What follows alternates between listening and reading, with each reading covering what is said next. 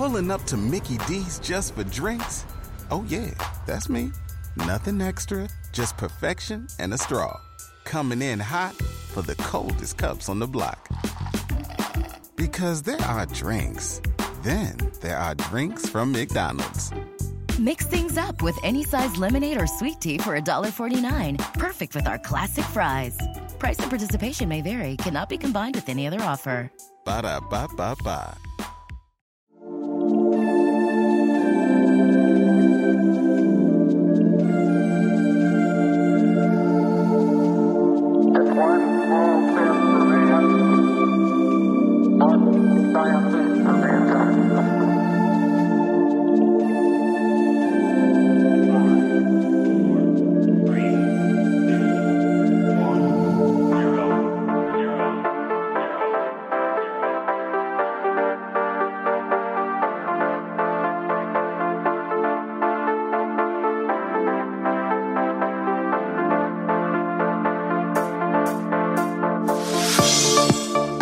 Hello, listeners, and welcome to Ohio Mysteries.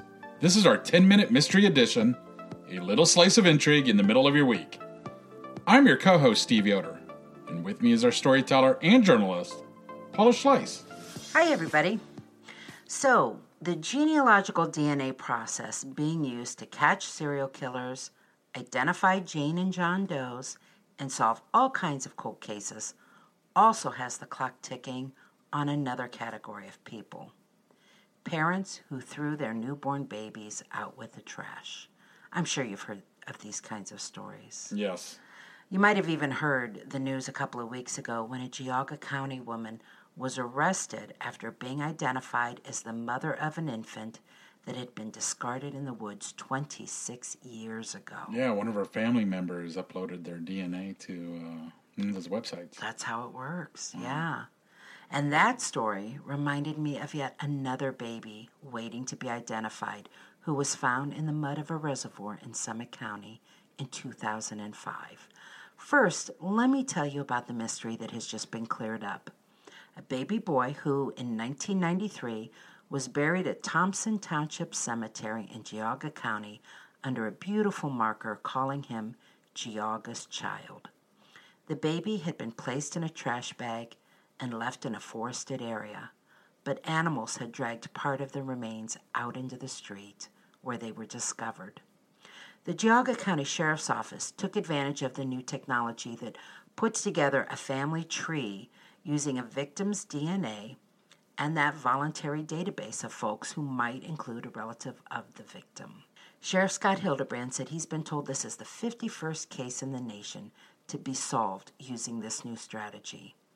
And in this case, it pointed the finger at Gail Eastwood Ritchie, a 49 year old mother whose DNA was obtained by search warrant to confirm what authorities had already figured out. Investigators said Eastwood Ritchie confessed not only to discarding that baby, but another one two years earlier. That second case remains under investigation. Sheriff Hildenbrand said she told him she'd done the same thing in that case, gave birth to a child, and disposed of it in a bag. Eastwood Ritchie is actually married to the father of the baby that's dubbed Geauga's child, and the pair have three adult children. The name of the father has not been released, and investigators said they are still trying to determine whether he had any role in the death and discarding of the two babies. With Eastwood Ritchie's confession, the mystery of Geauga's child is all but over. But Ohio has several other mystery babies waiting to be identified, including baby Benjamin John. That's the name that was given to the remains of an infant found in Coventry Township in 2005. Do you remember this case? I do remember this case, yes. Yeah, it was Wednesday, March 30th of that year, and the Kenmore Construction Company was working near the East Reservoir off South Main Street. It was a project to widen the bridge over part of the Portage Lakes. A backhoe operator was pulling up muck when he noticed a tiny form in the mud near the water. It was a baby boy. A string was still tied around a segment of umbilical cord that was still attached. Medical examiner Dr. Lisa Kohler said the mother was about five or six months pregnant when she gave birth. But the autopsy failed to determine whether the infant was stillborn or even indicate the race of the baby. In 2005, there was so little deputies could do. They questioned nearby residents Did anyone in the area have a baby? Was someone pregnant and then suddenly not? Did anyone have any idea how the baby ended up there? No one did. But the baby was not without a family of sorts. Like Geauga's child, he was not going to be abandoned a second time. On June 7, 2005, an obituary in the Akron Beacon Journal under the name Baby Boy invited people to come to his funeral the next day. And on June 8, more than 60 strangers, most of whom didn't even know each other, showed up to pay respects and give him a proper send off. The service took place at Queen of Heaven Catholic Church in Green, where Reverend David Durkee told the gathering he is a human being and he deserves to be buried with dignity. The baby was given a name, Benjamin John. Those are the names of the saints who, in the Catholic religion, have feast days designated March 30 and 31, the period when the baby's body was discovered. The casket was the size of a bassinet, made of plastic with a faux marble finish, light enough to be carried under one arm, according to a report in the Akron Beacon Journal. A spray of tiny white roses, purple bellflowers, and baby's breath rested atop the casket. Sixteen children were given the job of carrying up the communion gifts and distributing carnations of white and baby blue. Then a procession formed to set the flowers one by one before the casket. The mourners were parents and children, retirees and teenagers, even uniformed sheriff's deputies, some of whom investigated the mystery. A man named Andrew Cranes drove down from Cleveland. I just can't get this out of my mind, he said. His first gift for his birthday, he gets a casket. That's a tough break. A woman named Betty Smith saw a silver lining. Yeah, but he got to go to heaven.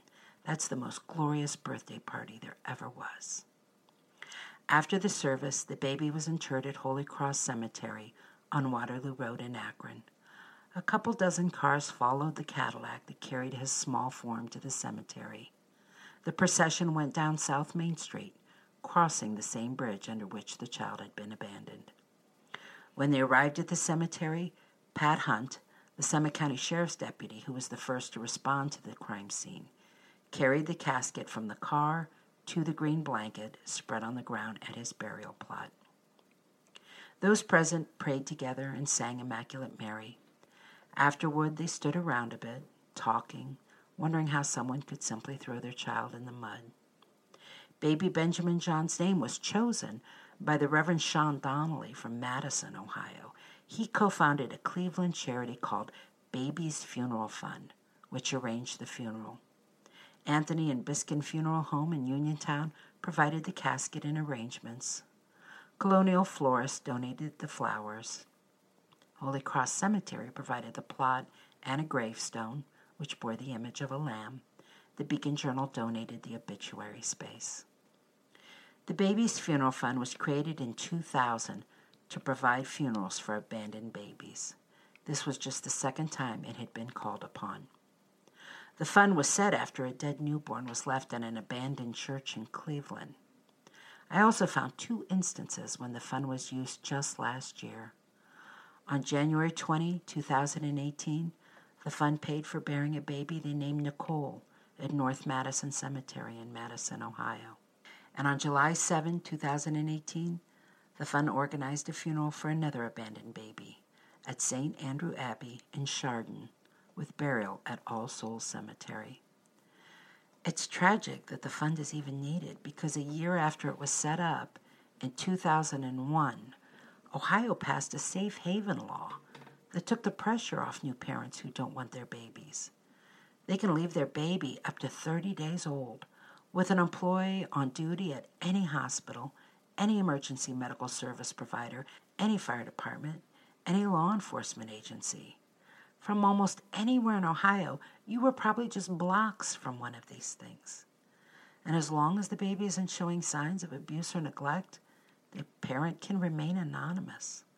They'll only be asked for any relevant medical information so the child can be better cared for.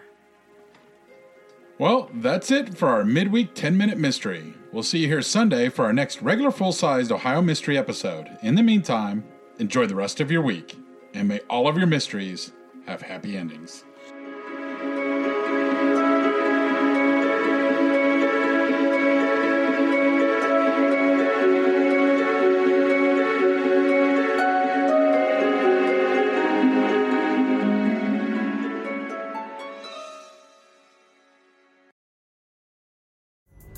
Pulling up to Mickey D's just for drinks?